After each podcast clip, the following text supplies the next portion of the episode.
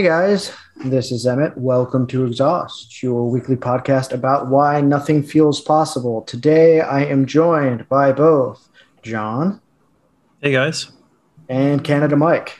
Hey, We are doing another American Canon episode.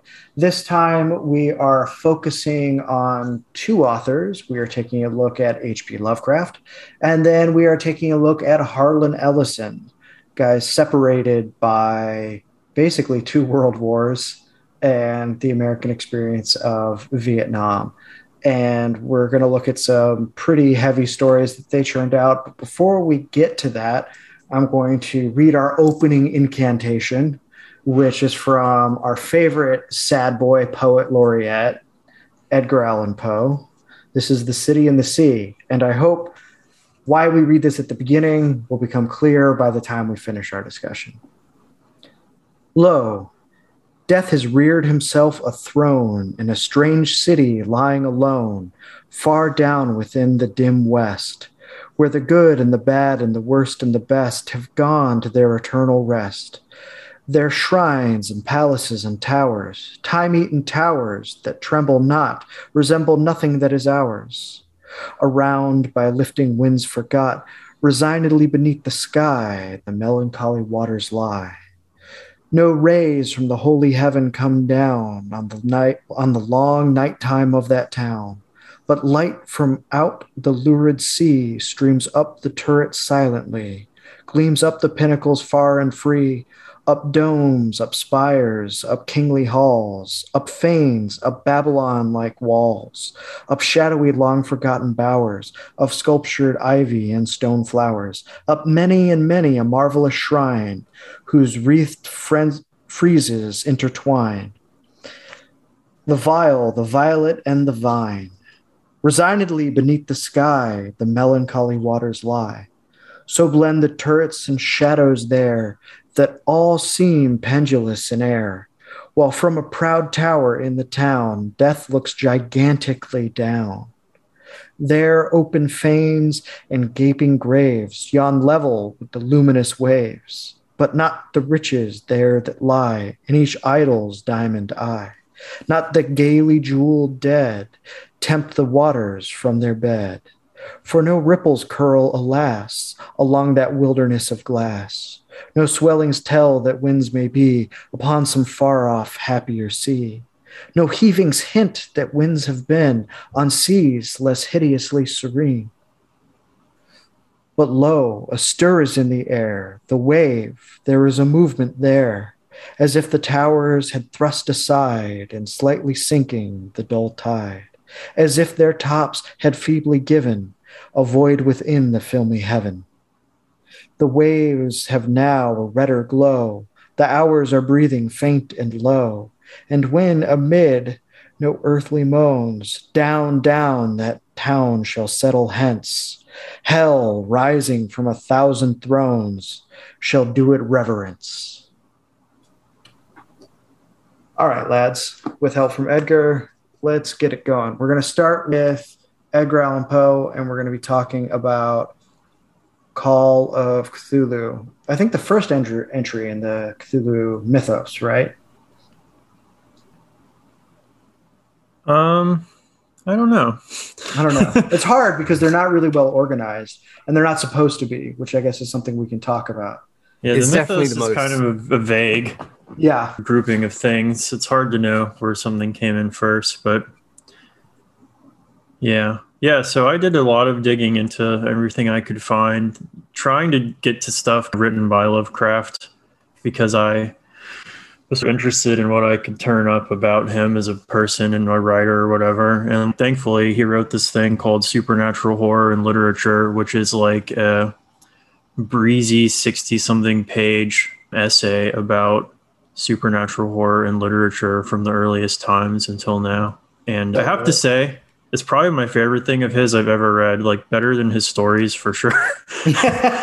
it um it's just like nice to read. He's a very even-handed critic. He'll talk about why something fails, but then do his best to make some positive comment about it, which is like really interesting to me Hmm. to notice that about him. Even he'll say this was pretty insipid, but like they had a definite power to like do this and this with their style. So it still bears like worth reading even now.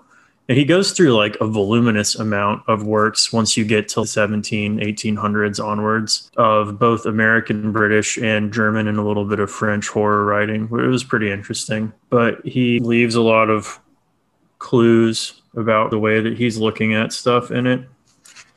And he had a little thing about the importance of Poe, which I thought might just be fun for our listeners to hear. Was a callback to when we talked about what he wrote here before Poe, the bulk of weird writers had worked largely in the dark, without an understanding of the psychological basis of the horror appeal, and hampered by more or less conformity to certain empty literary conventions, such as the happy ending, virtue rewarded, and in general a hollow moral didacticism, acceptance of popular standards and values, and striving of the author to obtrude his own emotions into the story and take sides with the partisans of the majority's artificial ideas.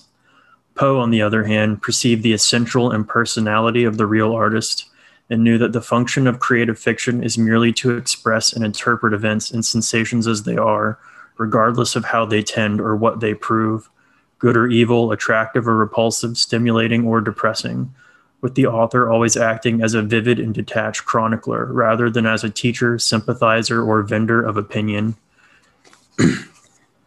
and he bearing that in mind, he had another little thing that I thought was worth knowing about where he has a it's like a few paragraph little essay called Notes on Writing Weird Fiction where he pretty much flatly states what the entire literary project he's engaging in is. And he says, My reason for writing stories is to give myself the satisfaction of visualizing more clearly and detailedly and stably the vague, elusive, fragmentary impressions of wonder, beauty, and adventurous expectancy which are conveyed to me by certain sights, ideas, occurrences, and images encountered in art and in literature. I choose weird stories because they suit my inclination best one of my strongest and most persistent wishes being to achieve momentarily the illusion of some strange suspension or violation of the galling limitations of time, space, and natural law, which forever imprison us and frustrate our curiosity about the infinite cosmic spaces beyond the radius of our sight and analysis. And he goes on to say that his choice of using horror is primarily because he thinks it's the oldest and deepest of all human emotions, and thus it is the most well suited to breaking the materialist mind out of its habit of perceiving everywhere like the law and the boundaries of quote unquote like ordinary life. So that that stuff was like interesting to me because it made it all seem like much more of a pastime. Somewhere else, he calls himself an amateur, like a dawdler.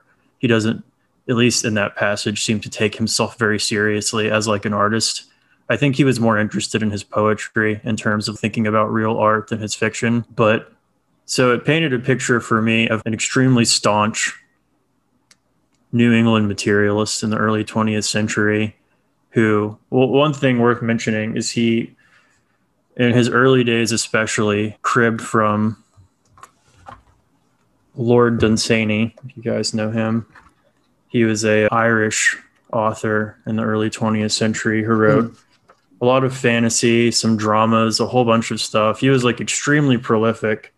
And uh, legend has it that everything he ever produced was a first draft dictated to a typing maid. that's awesome. Which, yeah, that's pretty cool, whether or not it's true. He's on and that every, Aquinas trip.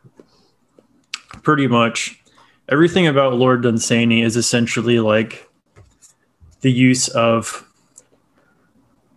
King James Bible prose repetition, a lot of the use of and and and and and. It's almost like Cormac McCarthy, who I think mm-hmm. drew from the same to produce this like narcotic effect. And what for Dunsany, the entire point of it was to cast you into this like enthralling world of like dream essentially like the stories and plots are there for different purposes but like for everything that i've read of his it was essentially the power of atmosphere mood and things like that which have an effect on you.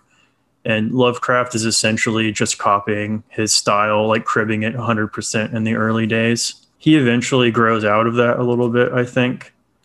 But it's really i guess it's interesting to see how because that seems to be dunsany's essential preoccupation as well as just all out warfare against normal life and anything tawdry boring or simple. Yeah i think what's different and we get to this in call of cthulhu which is has one of my favorite horror tropes and that's of like the archival like digging through of somebody's old records and retelling the story of a half forgotten cult and these figures of like almost slimy green stone that reference the priest Cthulhu who will one day raise from the dead the timeless ancient ones who've been living in earth all along and whose existence basically makes human life totally meaningless. And I say this because it's obvious that, that, Lovecraft isn't trying to enthrall, but he is trying to eject you from reference, I would say.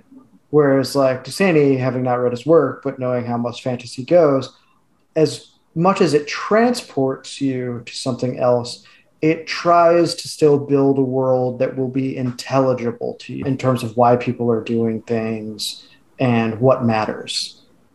Lovecraft wants to put you someplace else I think that's what's important. Like when it describes at some point the world of these ancient ones that gets whispered to artists in their dreams in Call of Cthulhu, everything's non-Euclidean. That's one really of my crucial. favorite repeated phrases. Yeah, and anybody who's done Cyclopean. like, Cyclopean, that's really important too. Like so that goes back to the Odyssey, where you get Polyphemus, obviously, who we've talked about the Odyssey on the show, but who can't be human can't live anything like a human life because of the isolation and basically non society he lives in with other cyclops. If you've done Euclid and then gone to do non Euclidean geometry, say Lobachevsky, who figures out how to. His theory of parallels is wild. Two lines that will definitely touch in Euclidean space, like will definitely touch each other in Euclidean space. And he goes, I'm going to prove to you that these are parallel.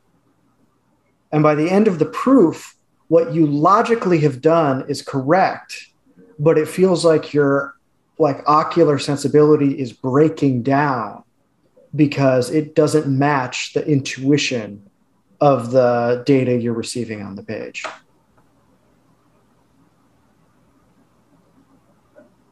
Yeah, which I think is essentially what he's trying to conjure up with, because for anyone who hasn't read one, I can't imagine most people haven't. Like 90%, I think, of a lot of Lovecraft stories are like descriptions of architecture and Yeah. how Yeah. horrifying they are. yeah, yeah, yeah. It's like imaginary art criticism. the way in which the pillars, obelisks, and doors seemingly occupied two different planes of existence at once, and you were not able to orient yourself, and that whole kind of thing is like something he reaches for a lot. Yeah, that's interesting, and it speaks to I think another one of his major literary kind of inspirations, which is Arthur Machen. I don't know if I'm saying his last name. He was Welsh. I had never really heard of him before, but he was a or I'll just oh if you'll indulge me. His maybe his most famous novella isn't it's called The Great God Pan. And here's Lovecraft describing it. It tells of a singular and terrible experiment and its consequences. A young woman, through surgery of the brain cells, is made to see the vast and monstrous deity of nature and becomes an idiot in consequence, dying less than a year later. Years afterward, a strange, ominous, and foreign looking child named Helen Vaughan is placed to board with a family in rural Wales and haunts the woods in an unaccountable fashion. A little boy is thrown out of his mind at the sight of something or someone he spies with her, and a young girl comes to a terrible end in a similar fashion. All this mystery is strangely interwoven with the Roman rural deities of the place as sculptured in antique fragments.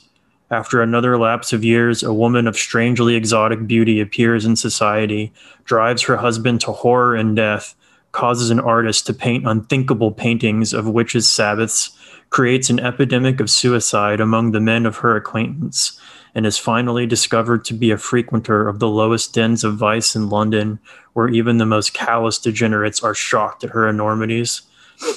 though the cl- through the clever comparing of notes on the part of those who have had word of her at various stages of her career, this woman is discovered to be the girl Helen Vaughan, who is the child by no mortal father of the young woman on whom the brain experiment was made. She is the daughter of hideous Pan himself, and at last is put to death amidst the horrible transmutations of form involving changes of sex and a descent into the most primal manifestations of the life principle which uh Dude, that is wild. That is That was- wild. that was like late 19th century like welsh guy who flirted with occultism a lot of his life similar to like Yeats but eventually after some like deep personal tragedies goes hardcore into high church anglicanism and like the ritual and orthodoxy of the church. And i bring that up not just to say that there's another obvious like source of much material and style that i think was inspirational for him and worth noting but also because it gave me occasion to think about something which I think we're going to be interested in discussing, which is if you look at a lot of the people who are involved in the genre that we're going to call like weird fiction, they're not typically of a single ideological disposition or even necessarily related ones. Like Arthur Machen, basically, I think spends his whole life being incredibly enveloped in medievalism and like unseen things and is a very religious person in various ways for all of his life. And he'll be appreciated to the utmost degree by Lovecraft, who is essentially the, I guess we might be familiar with it today, almost like an archetype of the like highly materialist atheist, but like deeply antiquarian Tory. Yeah, totally. And yeah, I mean, we were talking about that a little bit before we started recording, but I don't know if you'd like to. Yeah, I think just before we get into it, so we're overdue for a little bit of a plot synopsis of at least Call of Cthulhu, which starts with the narrator talking about how his great uncle has died and he has basically inherited the state. His uncle was an academic of some note, took a lot of look at like language studies and stuff like that out in Rhode Island. And he finds a weird like talisman or something like that in his effects along with some manuscripts that tell a story of his uncle's encounter with a very strange young man who is basically going into these like nightmarish fugue states and keeps repeating these nonsense phrases Cthulhu being one of them, and rendering these hideous things. And then it goes through a conversation with a detective that a researcher has who finds a cult deep in the swamp of the bayou praying to this person. And then always there's this figurine of the betentacled, winged, and clawed Cthulhu with it, right? Eventually, the narrator finds out that there is a man who has just been shipwrecked who has some story of finding such a figurine on the boat and the boat has him and one other person who's dead out of an entire crew. And so he goes out there to find the guy. And it turns out the guy wrote in a journal that he had basically found this land of a creature had been released and that the man had died in suspicious circumstances much like his uncle. And the narrator is worried that the cult will come for him too, but he is also totally mystified and ejected from any sense of coherence or meaning because he has just found out that the ancient ones might very well be coming back, rendering all of human accomplishment moot and unremarkable. Which I would say, just to put it out front, I used to really like reading these, but on rereading this one, it didn't have a huge like effect on me, I'll say. Not anything akin to what it did to me when I was younger. And I feel like in general, I'm not a huge fan of his writing in terms of purely like its effect, its style, or something like that. But I think that where he absolutely succeeded was on a conceptual level because that's where his effect has been felt like immeasurably from everything to like random crap on HBO to like the World of Warcraft story. Everything is now like has I mean, some like- facet. he's like Poe in that way, where his style is actually overly ornate too much. Sometimes gets in the way of his ability to just frankly tell you the goddamn story. Everyone to be fair to Poe, this is something that I think it's a point he makes in his essay. Every predecessor to Poe was like that, but 900 times more florid and like worse in terms of an overabundance of crap. So Poe is actually a downsizing of that crap, whether or not we can feel that on the other yeah, side of the, the, chasm. Of t- he was the Raymond yeah. Carver of weird fiction of his day. Yeah, we're just so far ahead of that. I think that it's because you're right. Like when we read it now, people at the time made the same claim, but but uh, yeah, even when with that poem I was reading, I could see why. I think it was Emerson referred to him as the Jingle Man because of how sing-songy his poetry is. But yeah there are a few things to point out in Call Cthulhu that is we're going to be very important as we talk about this. And so we have the the trope, let's say, of the archival. We even have a detective. We have a shipwreck. It's really like the journal thereof. It's really like all of the mysterious, spooky, weird adventure story stuff you can ram into one story. I really admire him for that, but it has that evidentiary quality. Like John, you and I were joking the other day about how Van Helsing and the protagonist of Dracula end up finally vanquishing Dracula once they spend two chapters combing through property records. Oh, yeah. somewhere to figure they have out. to locate every single patch of evil dirt that he's hidden in a host of London houses. Yeah, and to right. do that, they have to comb through deeds. yeah, exactly. Frankenstein has an epistolary element to it, which gives it that evidentiary feature. So we're we're there which is important. It also refers to texts outside of itself as evidence. He's fluent in the power of citation, much like Borges, who's almost a peer of his in terms of age. I think Lovecraft is older and dies uh, much before Borges. But Borges is gesturing out of his text into another text because he's a librarian. It's not just for that reason. But one of the things that Lovecraft is doing that's even weirder is much of the time he is inventing textual fragments that he's then citing in multiple works without yeah. ever producing one of those things in its entirety which gives it more power strangely because it does feel like you're getting this fragmented record of something you can barely perceive much like the cult that he talks about in here and that as you say at a conceptual level is incredibly masterful and then there's like a third quality that has to do with Lovecraft at a phenomenal level, how the characters come into contact with the reality or the weird reality, which is something that should not be but is, right? That's one of his major concerns. And Mark Fisher, in an essay on Lovecraft and the Weird, puts it like this it goes in three steps. So the first step is the declaration of indescribability which is like a wonderful feature of Lovecraft. It's just, and there he saw upon the stair the indescribable beast that lunged through the shadows, and you're just like, damn. And then part two comes the follow up, which is the description of the indescribable thing. but then Fisher has this to say about this third step. With the description comes the unvisualizable. He says, for all their detail, or perhaps, or perhaps because of it, Lovecraft's descriptions do not allow the reader to synthesize the logarithmic schizophony of adjectives into a mental image, prompting Graham Harman to compare the effect of such passages with cubism, a parallel reinforced by the invocation of quote unquote clusters of cubes and planes in Dreams in the Witch House. And we see that here too with the non Euclidean reference we see all the time, right? When the sailor finally we get the record of him seeing the horrible thing. It's yeah, just described by that. Island. Yeah, when they get to the island, they're tripping over the architecture because they can't engage with it. And we get a very fanciful description of it, but because it is the way it is, you have like no idea what the hell you're looking at. You yeah, I can never really mentally picture a lot of what happens in these stories. Yeah, yeah. which is an amazing technique. It's yeah. like writing against writing. yeah, I've never thought of it that way, but that's like really interesting.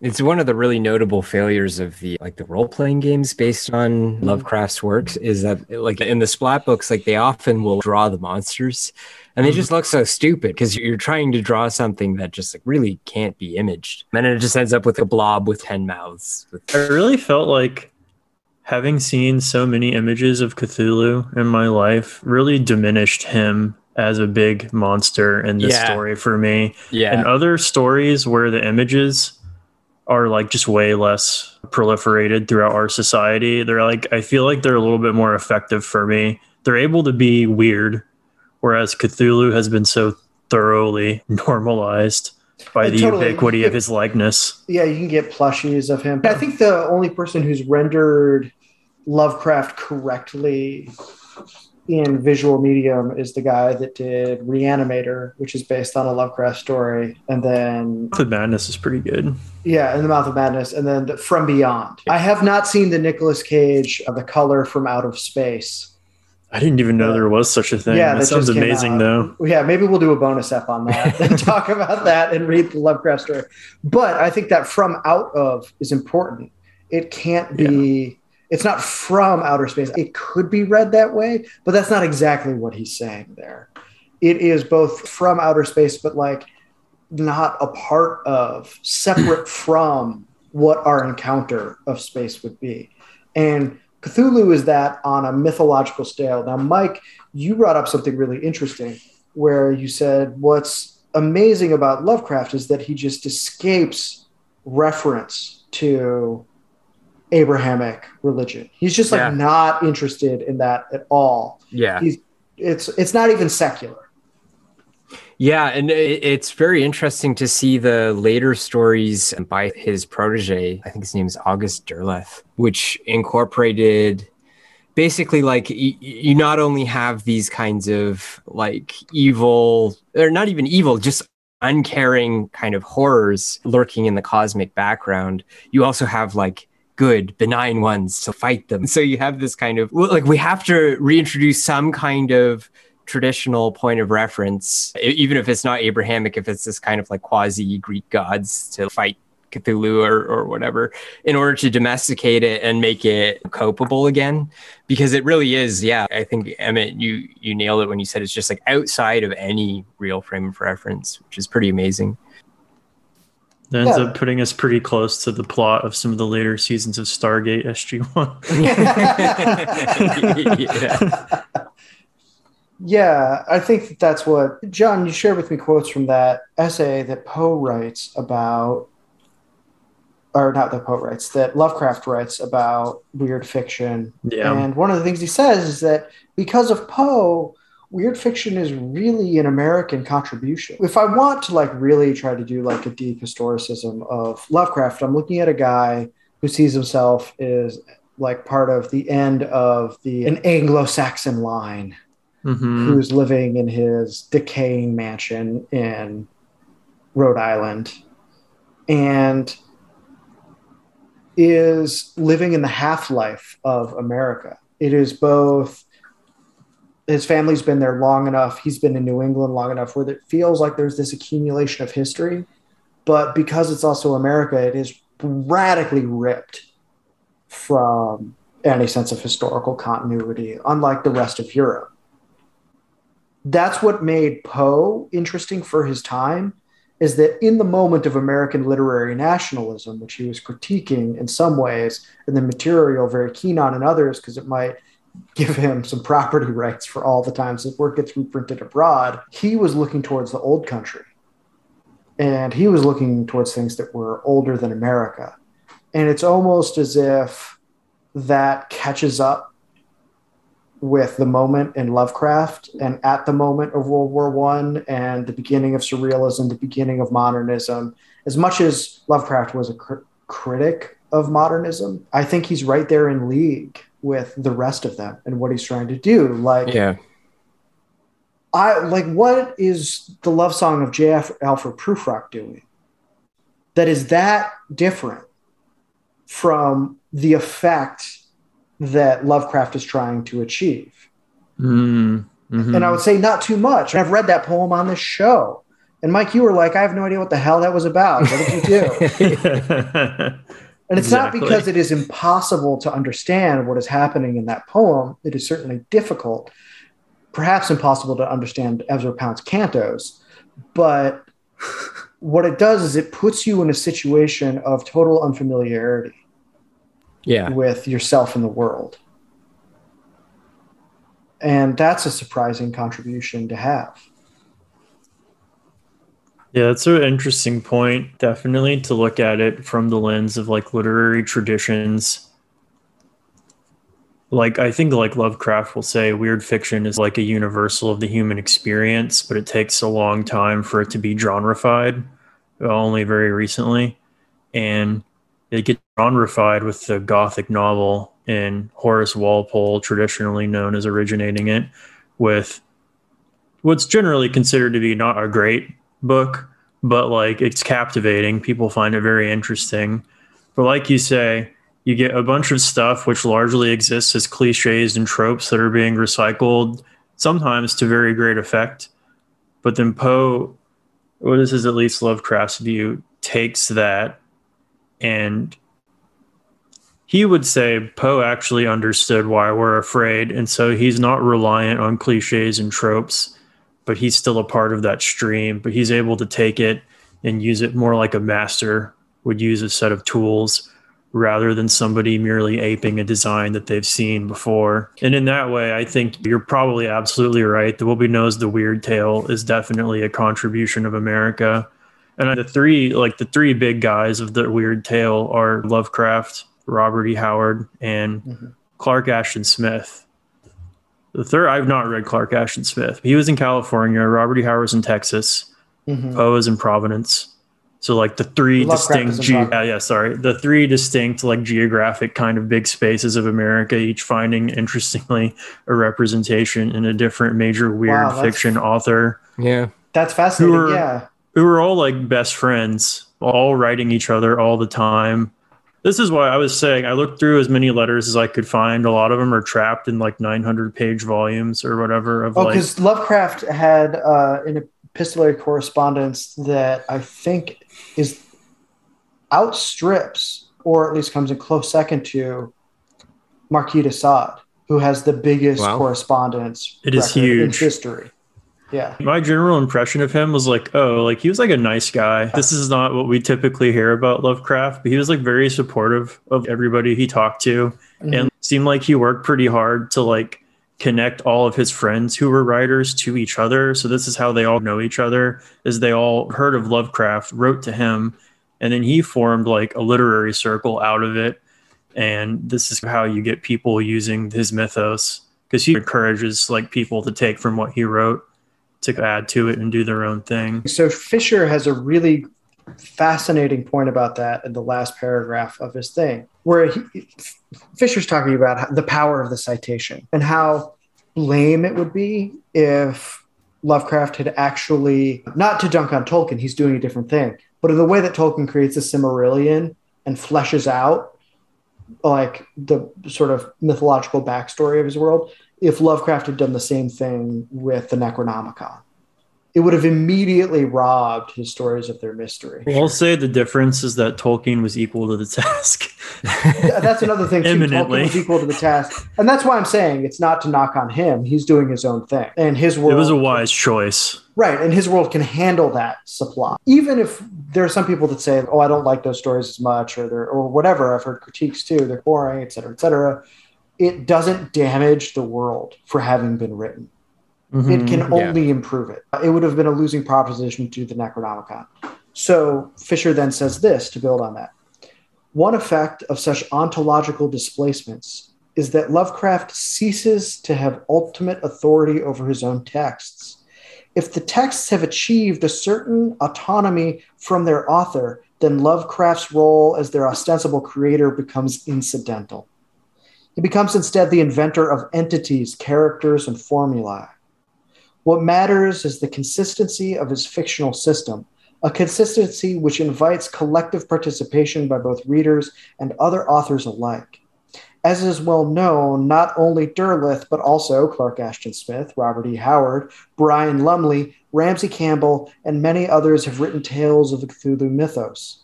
By webbing his tales together, Lovecraft loses control of his creations to the emerging system, which has its own rules that acolytes can determine just as easily as he can.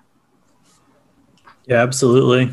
Which I thought, by the way, this is from Mark Fisher's The Weird and the Eerie, which I don't think Fisher's actually aged that well, just even in the last few years. But I'd say his criticism has always been top notch, and everything that I've glanced at or read from this collection has been him at his best. So I'll just leave that out there for listeners who might be curious about it. It's also very short, it's like 100 pages. Yeah, Lovecraft really encouraged that from what I was able to see. And if you look through a lot of the short stories that are on the website that has everything that's in public domain, like a fair amount of them are co-authored, mm-hmm. which I thought was yeah. really interesting because that's not that typical all you know of writers in general. No, it's not of writers and journals. I think we should talk about why just briefly, and I don't want to dwell on this because I think the point's been driven home to death, and his legacy has been uh, quote unquote rescued or reworked by other authors. But basically, the reason people think Lovecraft is re- mean is because he was like racist in a very Victorian, bust out the calipers way in his stories, and it's unavoidable. It's just there when you read it, it's interesting, even when, if there's obviously condescension or judgment there, it feels oddly impersonal uh-huh. and more like an inherited ideology than anything he was looking to forward in his own work. What I mean to say is, and we'll talk about this a little when we get to Harlan Ellison, who defends I Have No Mouth and I Must Scream by saying I was born in 1934 of his own work, that we can just locate him in his time and place. But that is often where we get the idea, and because of his incredibly pessimistic cosmology, that I think he was a very cruel or small man. And by the way, towards the end of his life, I think he gets cancer and he really turns a leaf on some of his inherited ideas about the other races. Nothing like a close brush with death to remind you of the fact of a shared human elements of life. So yeah, he famously becomes like a patrician socialist yeah. he decides that I guess his attachment to like free market capitalism was always just like, oh, that was an added bit of being conservative and I'm conservative or something. Yeah, yeah. But he decides that really we need a kind of like highly educated elite running a socialist government to save us from the coming collapses that are all imminent from the chaos of, of the modernity. world as he knew it. Yeah, essentially. Yeah, yeah, yeah. He, he, becomes a distributist, right? That's the Chesterton. yeah. He had a really interest. I guess like him and Robert E. Howard would often have these like debates because he would say that people who favor barbarism are like naive, stupid romanticists or whatever, mm-hmm. and like the cold rationality of Western civilization is like the only thing worth preserving in human civilization was more or less his line for a while. Mm-hmm. And Robert E. Howard would often respond. I think he was like personally hurt sometimes by that stuff, from what I, I could tell why. reading the about it. The creator of Conan was upset by that. But his res- he had some acerbic responses himself to some of that. There is one thing I need to find. It's worth reading. Okay, so Robert E. Howard says once what constitutes human suffering? The German barbarians had their feuds and tribal wars.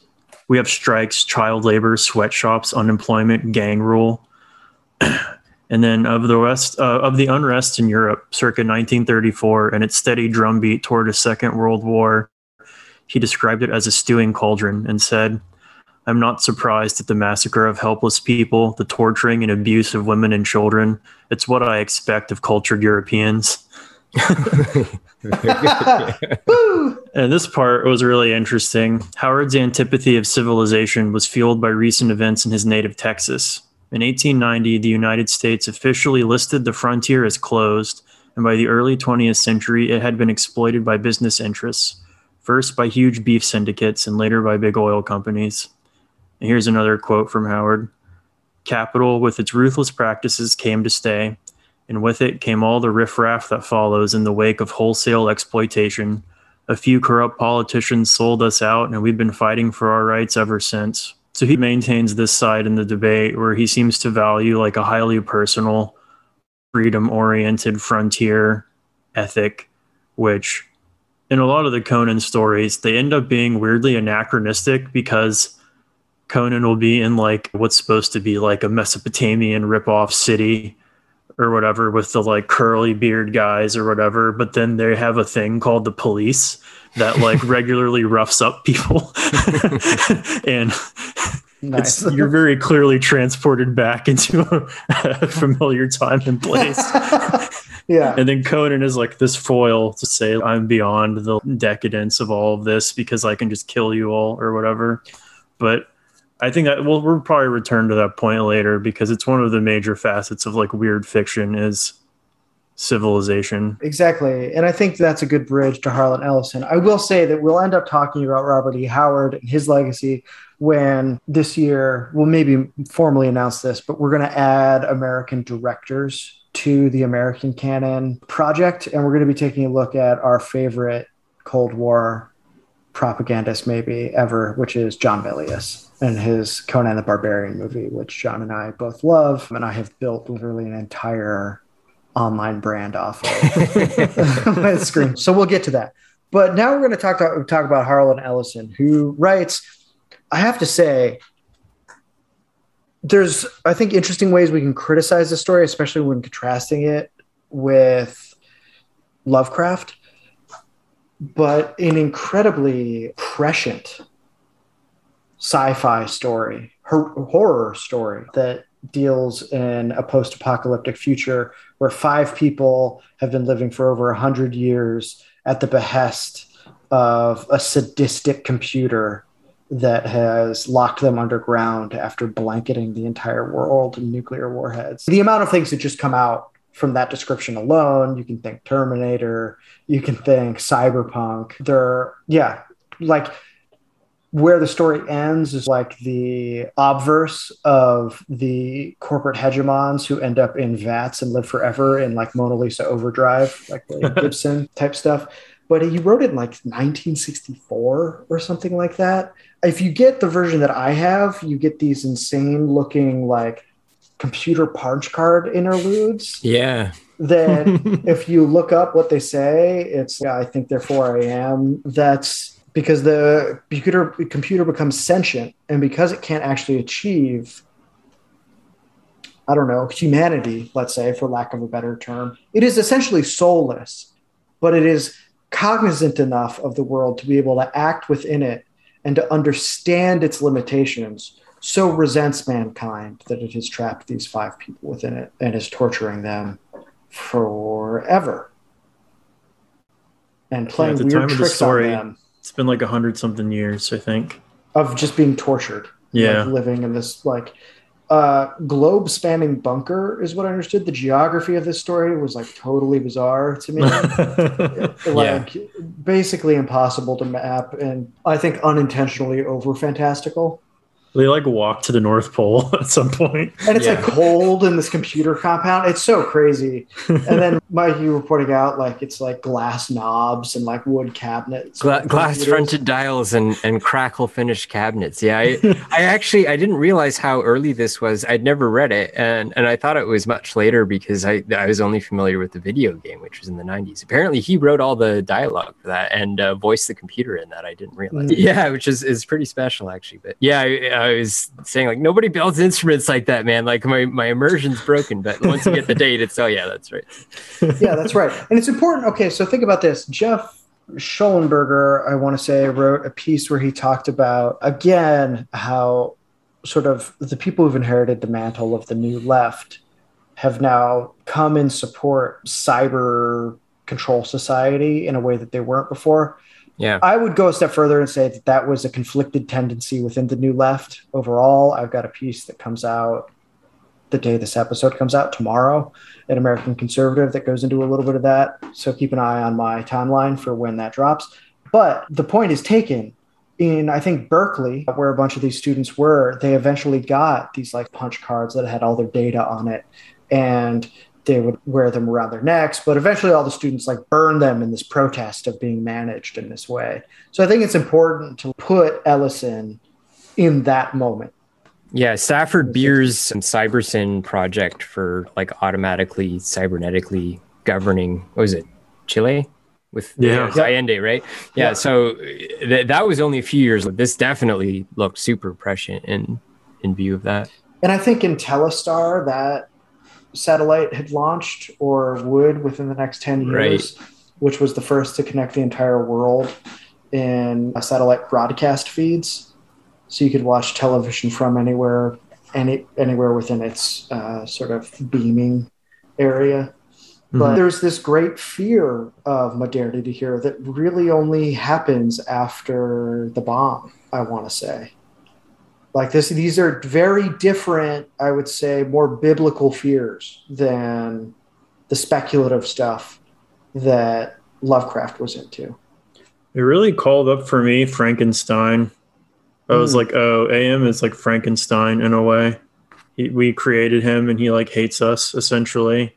And there's all of the considerations that you got in Frankenstein. Also, at least a lot of them implicit in this story of just what are we doing at in the 60s with the Cold War, with the attempt to manage a global nuclear war with like computer simulations and all this stuff that was buzzing Mhm. around at the time and began to become more and more of an issue. So it was like an interesting kind of updated Frankenstein in a way, I thought.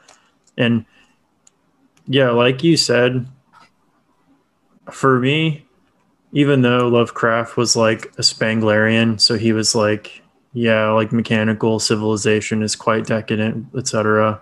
It felt for me like in his fiction, it wasn't that we needed to be like worried or afraid about that. That was such a non-issue. it's none of this matters is the point of what he was doing with all the elder things. Like that's the last thing you need to be afraid of.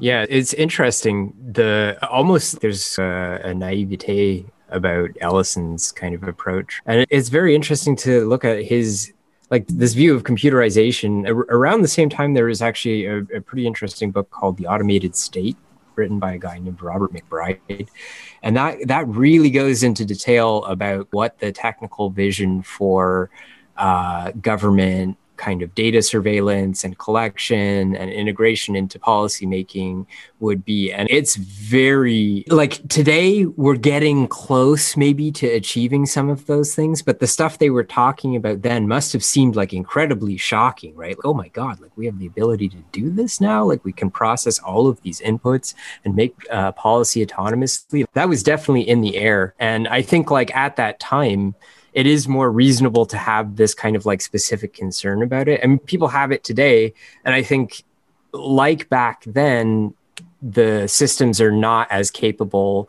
Like Ellison makes this computer system into literally God, and it can it do as a burning bush at some point yeah, and and it can manifest anything, and it can keep them alive and intervene into their biology and go into their brains and do all of these kinds of things. And that's exactly what people are afraid about. Is that there, there's going to be a computer system that like through Elon Musk's Neuralink gets into your brain and like, does these kinds Mhm. of things. And it, it's interesting to consider the extent to which like that might be uh, a kind of a naive fear, and that Lovecraft might be right about some of the broader issues. Like maybe that doesn't matter all that much, but. hmm hmm Yeah, Neuralink's an old idea, and one of the things that I think is I've this book really, or not this book, this story really hit home for me is yes, the naivete. I want to say just the secular humanism. Eventually, Ted, the narrator, steps up and he realizes that the AM, the computer, is going to keep them alive for as long as possible. So, what does he do? He takes an opportune moment to basically kill everyone else.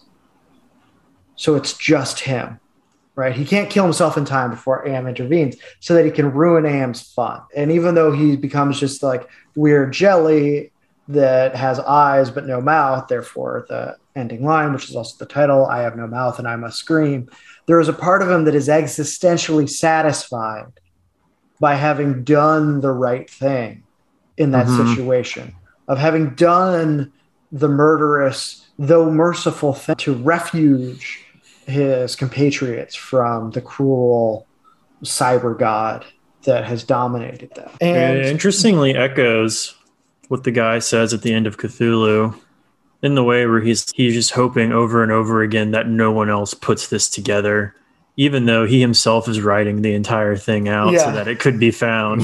But he's I'm putting it in a lockbox and the lawyers better not read it. like, Yeah. but it's a similar concern of there's something that people can't bear and I would like to keep them from it. But it interestingly differs in that the main like the main character, the narrator of I Have No Mouth and I Must Scream is actually able to like be an agent and affect something in his world. Where that's never really the case for a Lovecraftian protagonist. No, and the Lovecraftian protagonist, because it's reporting on reports and telling stories of stories, there are often moments where that agency gets totally complicated by the retellings, so that you almost forget at certain points that the story is in first person, which creates an inside outside effect of reading it. Whereas it's just straight first person when we get here from Ellison. But and as I was saying, what happens is that what I think we should appreciate more deeply is that we are living in a future that was dreamed of 60 years ago. I'm not saying it's Ellison's vision of that. I think that would be a little bit hysterical. Yeah. Uh, what I want to say is that there were a lot of people looking at the same suite of things and potentially emergent ideas in the early part of the Cold War, and that the world that we live in is the direct result of a series of material political commitments that have played out. Every two years, I feel like we get this thing that is just everything's different now because we have social media that never takes a look or never even really bothers to take a look at what's happening with cybernetics in the 60s. Yeah. Yeah, for sure. And we get the sort of recycling of the apocalypse, right? Like of that particular secularized Ellisonian, if you want, apocalypse. And then there's also this the recycling of the Lovecraftian deep time view, where, yeah, okay, maybe there's going to be an apocalypse, but it doesn't really matter. Like it's just beyond any, like nature, reality is beyond any frame of reference that we could possibly have. So it's all like just arbitrary meaning assignment, anyways. And we get both of those tendencies today about many of the same things. And Yeah. Right. I would say the difference with Lovecraft is that it's out of time. Yeah. And with Ellison, it's post time. You know, and that I think that's an important thing because the bomb is so important here. Nuclear war is so important to the story, not just in how the world ends, but as a thing. So this guy Spencer Weart writes this book called The Rise of Nuclear Fear. And he does a great job of cataloging, like trying to capture exactly what it is about nuclear war, about seeing the tests in Hiroshima and Nagasaki that so terrifies us. There are plenty of things that are totally brutal to do and disastrous, but it's not like people stopped using IBM computers after the Holocaust. So, in fact, we all use them every day in a way, right? So, what's different about nuclear war? And he points to the way in which the apocalypse have been talked has been talked about in the Abrahamic world for a very long time.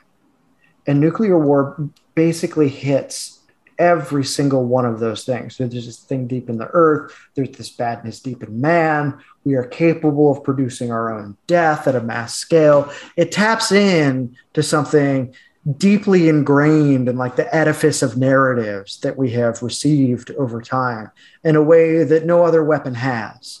And that is how Ellison achieves post time here, because that is the going rate of the apocalypse. Now, what's interesting now is that we have a similar story that is non weaponized with climate change. yeah.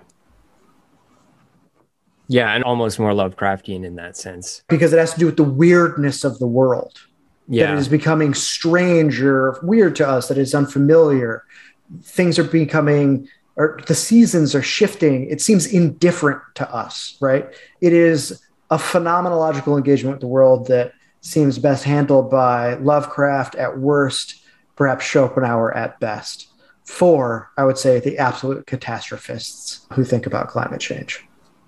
One of the things that that this kind of brought up for me was thinking about Reinhard Koselleck and what he has to say about like the idea of historical time and the way that the shift to modernity, at least his argument is, can be characterized by this movement from history as like a repository of examples that may as well be present for you, right? The people who in, in, the past were not different from you, they're examples from you, to this kind of telos directed idea of revolution. And the he makes the argument that the kind of modern idea of revolution, which is going towards some end, actually obscures the classical Greek idea of the cycling of governmental forms. And so, in some way, like these kinds of views of history actually obscure or make difficult something that I think we're all interested in, which is imagining what comes next after this oligarchy and how we might cite that in history. So it's interesting to to think about that effect as well. Yeah, I was that's what I was thinking about before the episode was this was the conversation I wanted us to get to. that was all just a prelude. Strap yourselves in for an hour and a half. Um, but no, so like one of the so if you ever get the chance to read Lord Dunsany, it's like a guy who like straps you down, sits on top of you, and is just going to inject the sublime into you like as much as you can handle it before passing out. Like that's what he's aiming at with his prose, and I think that it's a stylistic choice, but it's also like he's after something with that. And I think that kind of what you get out of that is you are able, we're talking about, I think you're able to really destroy frameworks, at least while you're reading it. They can drop away because they're being assaulted by the manner in which you're receiving this this prose, we'll say, and it's taking you somewhere else and you can't really actively apply something like your current historical framework to what you're experiencing any longer. And I don't think that Lovecraft accomplishes that in the same way, but I think that end goal was like of interest to him and that he tries to also get you there where you're looking at things. I mean, it's the sublime, it's the horrible, like terrifying sublime that he could imagine, like the materialist's worst nightmare that I clung perversely to my rationality, even though everything in front of me told me that it was dissolving before my eyes. I decided to become a Firebandian crank instead of assimilating the new data. there's there's this effect that kind of dissolves a lot of the accretions of thought that we might have around interpreting events and that is like the conceptually so interesting when you're reading Lovecraft and it rem- so somebody that me and Mike have read a lot of is John Michael Greer, who ran a website for a long time called the Arch Druid Report, and he was like an avid reader of weird fiction and an avid writer of weird fiction, probably still is. And one of the things that he attributes to uh, different weird authors, especially Robert E. Howard, is this kind of perspective like we're saying not maybe not even deep time but just like deep or wide and comprehensively wide perspective yeah. on life where you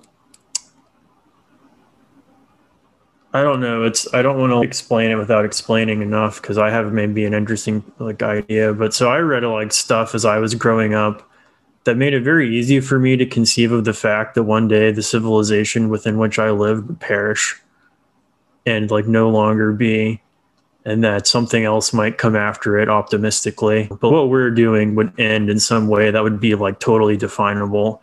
And the reason I felt that way is because I read a lot of fiction that really trafficked in those images. The ruin, the like everything you're going to see in Lovecraft or in the Poe poem or like strange old stuff and, and also because of the like plethora of historical examples of people that came and are no longer which gives you like a different disposition towards things that are going on in any given time. And i think this is like the spenglerian element as well coming in for lovecraft is the cyclical idea that mike's talking about where things come in a turning of seasons so to speak. Whereas i think the typical ideological stance for most of us typically is the opposite, which is that we're different, we're rather unique, and will probably last into the stars. That might be a little bit less these days, but that was not strange to believe when I was younger that one day the sun is going to burn out, the solar system will go away.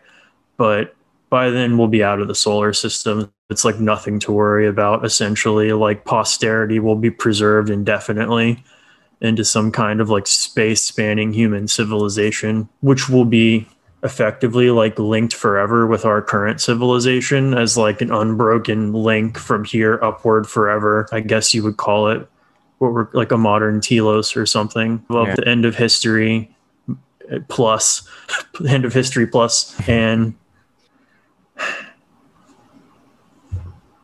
Yeah, just with the climate stuff i remember looking at like the drought predictions which were revised to maybe not be as like apocalyptically bad as they were when we were first looking at them like uh, 12 years ago or something. We're just seeing like how much of the planet was projected to no longer have like arable land. And the arable land that did exist would be moved like way further up north by 2050 or something like that. Yeah. and just trying to conceive of like the ramifications of that at the age of 21 or something just a total dipshit smoking cigarettes like laying around my parents house all day.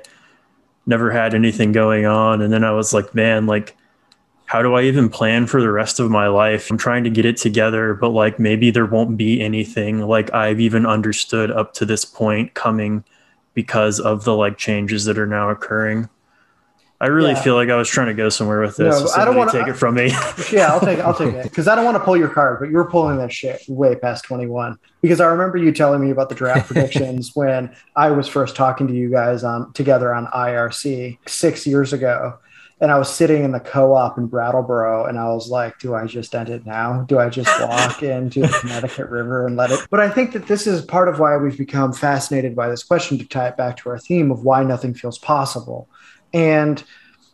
I think that Ellison and Lovecraft were interested in that problem for in their own ways. And maybe it's less about possibility. I think for Ellison, it's more about possibility. For Lovecraft, it's about he's just on his own shit. He's just conceptually really putting people into an uncomfortable position. And I think he, he finds that fun, which is great. It is good fun. But when we think about this, it's like why do why are we always talking about posterity on the show? Why are we talking about trying to live a life in with civic virtue where you try to take responsibility for things that would be handed down? And that's because arriving at the problem of why doesn't anything feel possible isn't like someone suddenly flipped a switch. It is an accretion of problems that have gone undealt with or ethical questions that have been pushed out of the frame things that have been forgotten perhaps and lost to time, figures that we no longer regard as important, but who once used to guide how we thought about ourselves and those around us. It is only that type of thinking, I think, I've become convinced now for myself personally, that can get you out of that. They can get you to like re enter orbit and to remember to bring it back to what Mike was talking about that maybe there are cycles to this, maybe there aren't, but people have lived through all moments like that before. People have had children in dire circumstances and loved them anyway. People have taken risks like that. I don't want to be a Pollyanna and I don't want to say everything's going to work out. But I will say that one of the reasons why it feels valuable to me uh, to read these works is to be made to feel uncomfortable so that I can see better my own unease with the world and what my reactions to it are. I don't think literature is just a therapeutic work of the soul or whatever. Sometimes it's just about making something. I don't know if Lovecraft really succeeds in doing that personally, but he does offer us a lot to think about there. Yeah, you really it reminded me. We brought up Spengler a couple times, but I don't really think that I would find Spengler that compelling if I read the huge two volume work or whatever. I read shorter stuff by him and it was like okay, but I feel like Arnold Toynbee is really the man when it comes to like multi volume works about cyclical history and the decline of civilizations. Working on, right? yeah, but that's, like a different- whole other that's thing. that's some different shit. Yeah. Okay. Okay. Fair enough. Fair enough. One thing that, you know, is congenial about Spengler that he's like, if we're screwed, then it's fate. And so we stand up like men. we man our posts. Yeah. We go down with the ship. it was essentially his view of what should you do if you're the West and you're declining and falling. He was like, you essentially take this like ultra Norse stance of standing up and meeting your fate like a man, which you don't necessarily need to be pessimistic about the future of whatever society you currently live in to value that as maybe a way of responding to a dire circumstance. Well, that's what happens in I Have No Mouth and I Must Scream. In fact, yeah. Ellison writes this pompous 40 page memoir about that story. Uh, but a 13 page story. yeah, yeah, yeah, yeah, exactly. if you can believe it, in the the collection that bears the story's name. And one of the things that he mentions is the way in which people talk about how it is a work of incredible pessimism or that he's interested in violence, that he's obscene. Basically, everything in people indicted Poe with that I think probably would have stuck more because Poe was darker, frankly, than Ellison. Mm-hmm. And we always like to end, I think, with moments where we actually complicate the resolution that we've tried to put on whatever we're looking at. And it seemed like before we got to this point, we all agreed that there was something a little bit naive about what Ellison was up to, and that that included the ending. Even if what Ted, the narrator, does, we have admiration in. So either we need to rethink that indictment or we need to rethink what we mean by it and what that means for us when we're talking about standing to face fate, regardless. And I think that's worth pondering.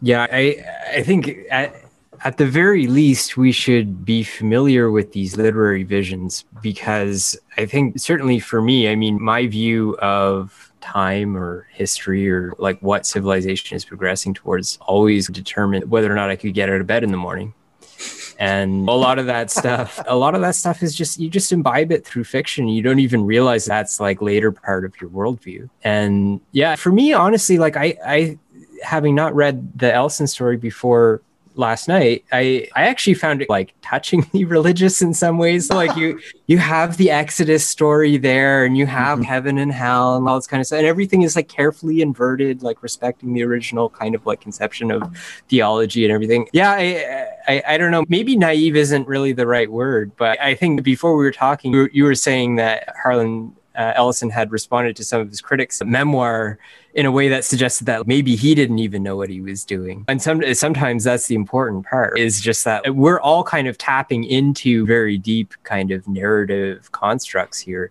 And we don't necessarily know what's going on within ourselves or within those narratives. Yeah, and I think if we're going to say, because this is an American canon episode, we'll probably talk about Lovecraft again. Actually, we should do The Color from Out of Space and the Nicolas Cage movie because why the hell not? I think that would be fun as some type of thing, and we could revisit some of these ideas. Yeah. And also talk about Nicolas Cage as like a canonical, but and we'll talk about problems of representation. Actually, we could pair that with I think a really good Rancière essay on whether certain things can be represented. Worth mm, thinking yeah. about. But to talk about what makes this like especially American, or not what makes it especially American, what is unique in Lovecraft's contribution, which comes out of America, is his ability to totally undermine and play with those narrative conventions and expectations in a way that, at least in this story, Harlan is totally not interested in. If yeah. anything, Harlan is a more concerned with fidelity to the Western canon type of guy Absolutely. Than Lovecraft is. Lovecraft is the true modernist yep. in this, where we see a return of the old and the familiar in the more postmodern work of I Have No Mouth and I Must Scream. Yeah, I'd have to agree with that. Yeah, so, and I we didn't really put this out there, but I just really enjoyed I have no mouth and I must scream. Like it was, it's a great story. I it was a well written story. Yeah. The description of him at the end. Yeah. It's like beautiful. Yeah, exactly. And I really hope anybody that's familiar with Mona Lisa Overdrive, you go and think about like the vat living like Peter Thiel scions that exist forever in Neo Tokyo as as above, so below type of thing yeah. with how I have no mouth and I must scream. So we're gonna end it there, guys. Thank you so much for joining us. We hope this one was fun. If you want to read these stories, I think we should have links to them in the show notes. It is harder and harder for me to do bibliographies these days, so I might discontinue that unless we're doing a highly technical episode that we research and prepare for. That being said, reach out if there's something that you're curious to know the actual citation of or a title that you need. We're happy to field those questions for you. Okay, stay safe out there, and we'll see you next time.